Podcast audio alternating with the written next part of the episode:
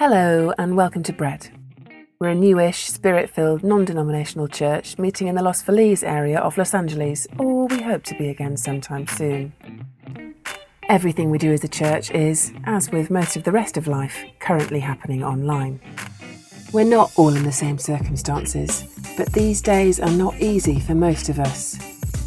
Please know that Ed and I are here and available to speak to you if you need any spiritual or emotional support at all. Enjoy the podcast.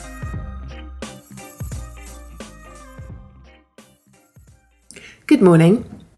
This would typically be the talk as the second in a pair of giving talks, where, having been challenged by Ed's excellent talk on the theological aspects of our relationship with money last week, I would excite you with the vision. I'd rouse your emotions and faith for what the future of church, your church is going to look like in the next calendar year and why you should give hard earned tax deductible cash to it. Now, I'm not going to hide my light under a bushel. I have some decent experience with the comms around fundraising. I know how important it is to emotionally engage you with the ways that you are connected to and a solution to this need. I know that you need to feel part of a bigger story, a bigger whole. It's just that as fundraising goes, and there's much more to it than that, obviously, I have some work cut out me, for me this morning. Firstly, our story as a church is new. We're in our third year as a planted church, but less than half of that was spent in Los Feliz before uh, COVID hit and we went online. So we're still very, very much taking shape, and therefore I can't necessarily refer you back to the story that you knew of bread and the, what the community looked like because it was still in de- developmental phases. And secondly, anyway, we are now in our 10th month of meeting online. So essentially, I'm asking you to have vision for something that, even in its fledgling state, we haven't been doing for a very long time.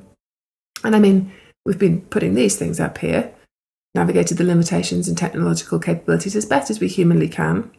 But as we all know, this isn't church. This isn't from the New Testament descriptions of what church is supposed to be gatherings of those drawn together, worshipping assemblies, bodies of believers. This isn't beautiful supernatural togetherness. This isn't intimate spiritual communion, although genuinely there have been incredible moments of it. This hasn't been church for quite some time, has it? And so now in terms of how our memories work, 10 months is quite a long time for me to ask you to refer back to in order to predict expectations for the future on. I believe that pushing water uphill would be an adequate description of what it is I'm trying to do this morning pushing holy water up isolated, lonely, exhausted hills. Because the other thing that I think is going on for most, if not all of us, is that there is a deep psychological and spiritual exhaustion at play as we face this new devastating surge of COVID spread. And even that, though we know that 2021 isn't that far away, and even though we know that it's possible that the predictions about a vaccine being rolled out coming to fruition in recent months might actually happen, it's just really hard to feel what we want to feel about all that right now. However, fortuitously for me, things work differently in the kingdom of God. I don't actually need to take you on an emotional fundraising journey. I don't need to spell out what every dollar you give us can do. We don't have membership tiers or premium packages or plaques on seats. We don't actually have seats at the minute, unless you count those black foldy plastic ones that we used at Alpha. And if you'd like a plaque of one of those, you can have one. You're very welcome.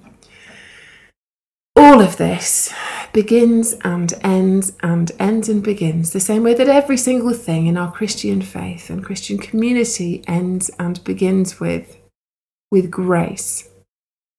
There is no religious adherence to gracious giving. There are no rules. There's no mandate. You get full membership of this thing, whether you give to it at all. But that's the thing with grace. Really receiving it, really letting it take a hold of you, changes the way you look at everything money and ownership being no exceptions, as we are about to see. We're looking at a passage in Paul's second letter to the Corinthians this morning, which isn't as random as it seems, um, having just finished a series on Philippians, because actually the people that are talking to just at the beginning of this passage that Jeremy is about to read, uh, when he talks about Macedonian churches, are among others the Christians from Philippi, the ones who were really, really getting grace here. So, uh, without any further ado, over to Jeremy. And now, brothers and sisters, we want you to know about the grace that God has given the Macedonian churches. In the midst of a very severe trial, their overflowing joy and their extreme poverty welled up in rich generosity. For I testify that they gave as much as they were able, and even beyond their ability. Entirely on their own, they urgently pleaded with us for the privilege of sharing in this service to the Lord's people. And they exceeded our expectations. They gave themselves first of all to the Lord, then by the will of God also to us. So we urged Titus, just as he had earlier made a beginning, to bring also to completion this act of grace on your part. But since you excel in everything, in faith, in speech, in knowledge, in complete earnestness, and in the love we have kindled in you, see that you also excel in this grace of giving. I am not commanding you, but I want to test the sincerity of your love by comparing it with the earnestness of others. For you know the grace of our Lord Jesus Christ that though he was rich, yet for your sake he became poor, so that you through his poverty might become rich. Paul really doesn't mince his words here. Crushed by life is the literal meaning of what he describes. They're going through extreme poverty and other disclosed afflictions, but this church still gets grace. Charis is the Greek word for grace, and it's used eight times in these nine verses alone. Despite everything they're going through, generous, outlandish giving are the natural byproducts of what they have received in grace. Generosity is evidence of grace taking hold of us. No matter what we're going through, is what we learn here. We receive it, the full, life changing knowledge of acceptance, forgiveness, justification, restoration, and heirship and the natural, almost chemical reactions, as it's described here, of having received it, is generosity pouring out of us in service of others. The word that Paul uses here is diaconia for this kind of service, and it implies something costly. Costly. I have to tell you, uh, in the interest of having any integrity speaking about this stuff whatsoever, that I don't like any of this any more than you do right now. In fact, I've had very painful and uncomfortable experiences reading, praying, pondering, and writing about this stuff this week because I'm very aware that I have a pretty big scarcity mindset right now. I quit my other source of income in January this year. Wah, wah and I, uh, uh, with Ed, was still in the middle of this pretty disastrous renovation project that we're in. Disastrous in terms of the fact that it's already taken six months longer than it was supposed to and budgeted for, and is nowhere near finished yet. Hopefully, not disastrous in, you know, it still being a house at the end of all this, but time will tell. I have been horribly prone to my natural money shaped brokenness which is to completely ostrich about all of it. I don't think about any of it, I don't look at it. I hope upon hope that Ed is monitoring things and renegotiating things, and I'm silently pleading that he's not going to bring it up and talk to me about it again.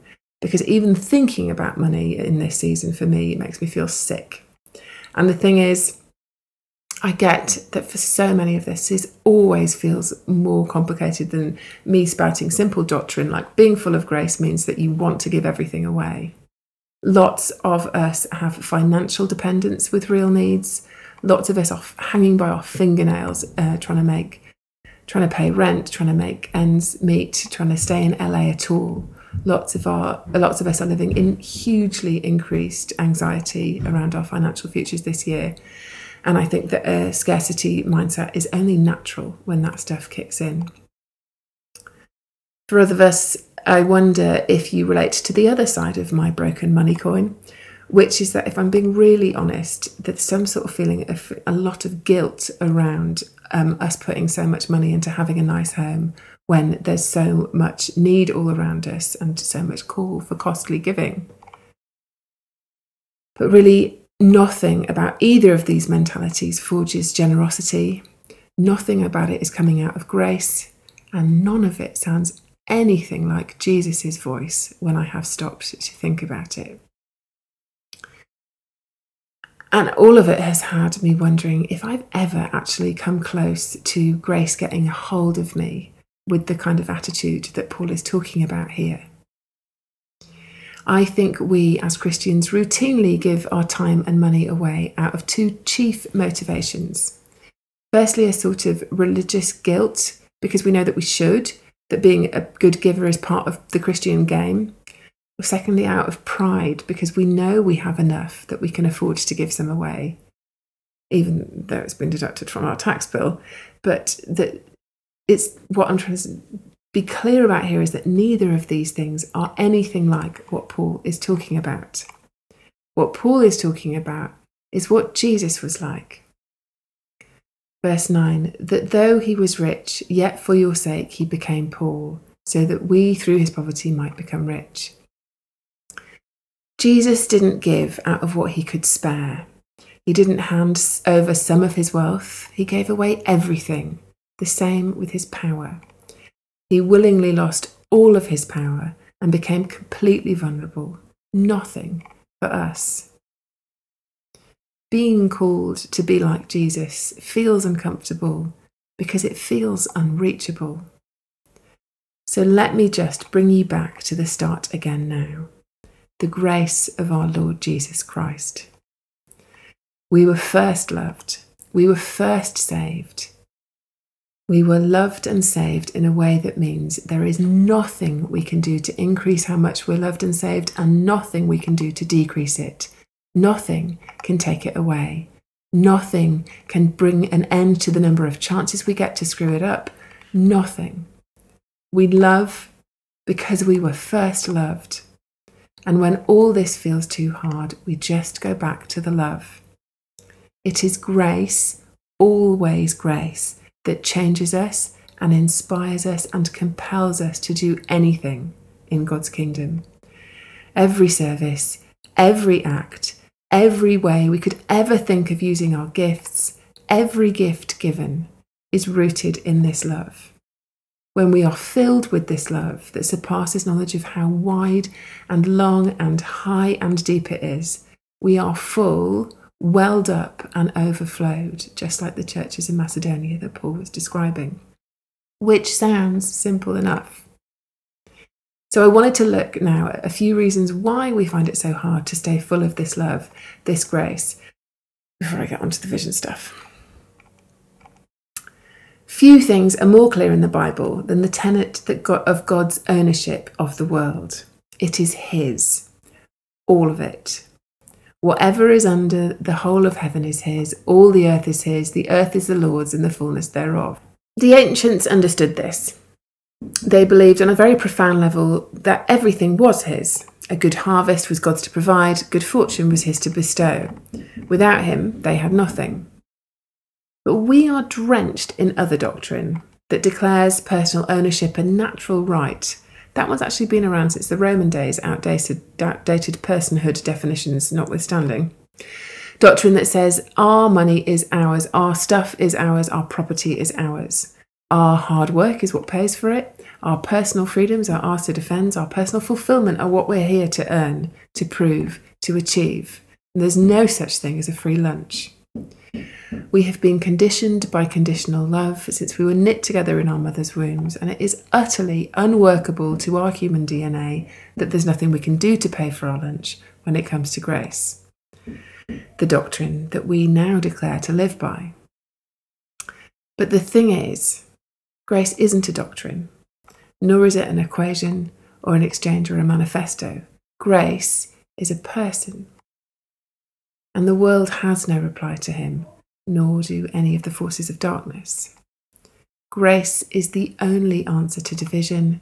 Grace is the only answer to hostility and anguish and anxiety and depression and pain. Grace is the only fuel we have. It's the only thing we can be filled up and overflowing with if we want to be this church, this colony of heaven in a hostile world. Able to even consider diaconia giving, costly self giving giving, the ones known for our love. And I know that it feels really hard to envisage right now, but January will come. The vaccine will come. There will be a moment for all of us, and it might not be the same moment for everyone, but there will be a moment when we feel safe enough, when we are safe enough to meet again. And we as a staff team want to be ready for that. We want to have everything we need in place. We want to have the funds to rent a new building. We want this to be somewhere where we can put down roots, where we can offer far more than just Sunday services. Sunday services are really important. They are where we, as a body, come together to be filled with this grace, to receive it, to be welled up and overflowing with it, having leaked it all over the place during the week. Sundays being the gas station, as we often put it. You won't come to church to be told what you need to change. You come to church to remember how powerful it is to know how loved you are exactly as you are.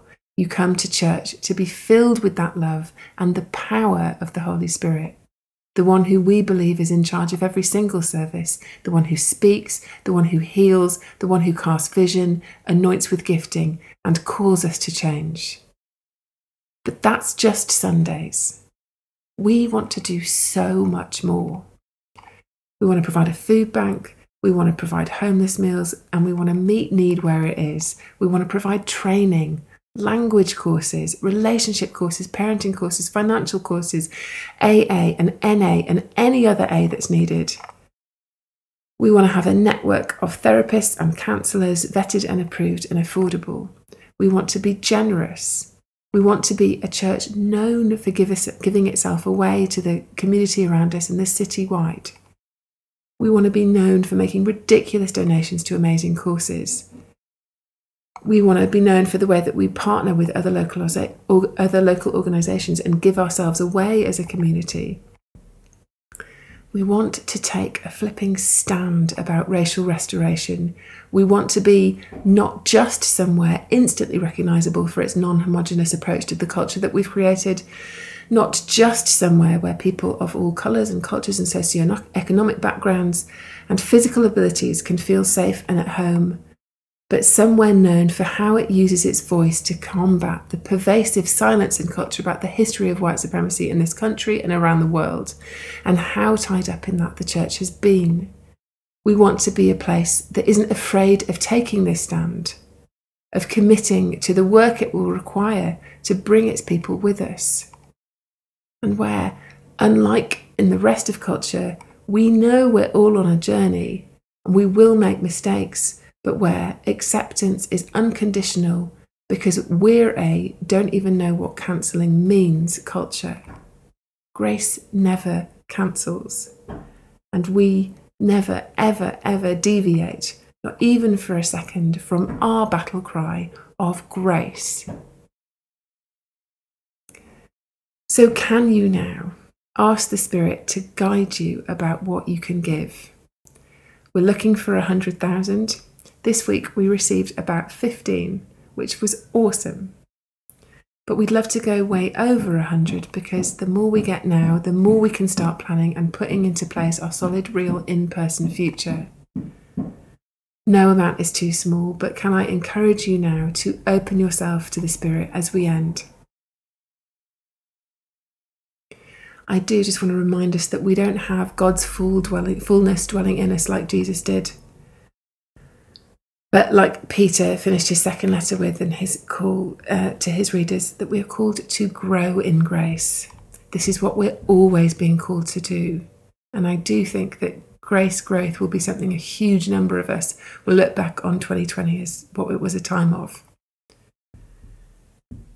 But can I remind you as well that we always um, say when we give these talks, it's a good idea to what you act on what the Spirit is saying to you straight away, because our flesh and worldly wisdom have an amazing habit of talking us out of gracious giving.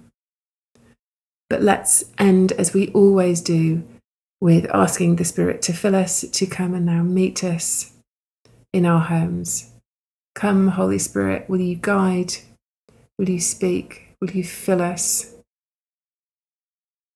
With this love, with this voice that is never harsh or critical or condemnatory. For those of us who are really struggling with the idea of uh, money, fear around not having enough of it, fear around what opening ourselves up to generosity would really look like. Thank you that your perfect love casts out all fear. Invite you to just receive as you uh, listen to this song that's playing now. And if you're watching live at the end, we will always um, be online for Zoom ministry. Do join us there. In the glory of your presence, I find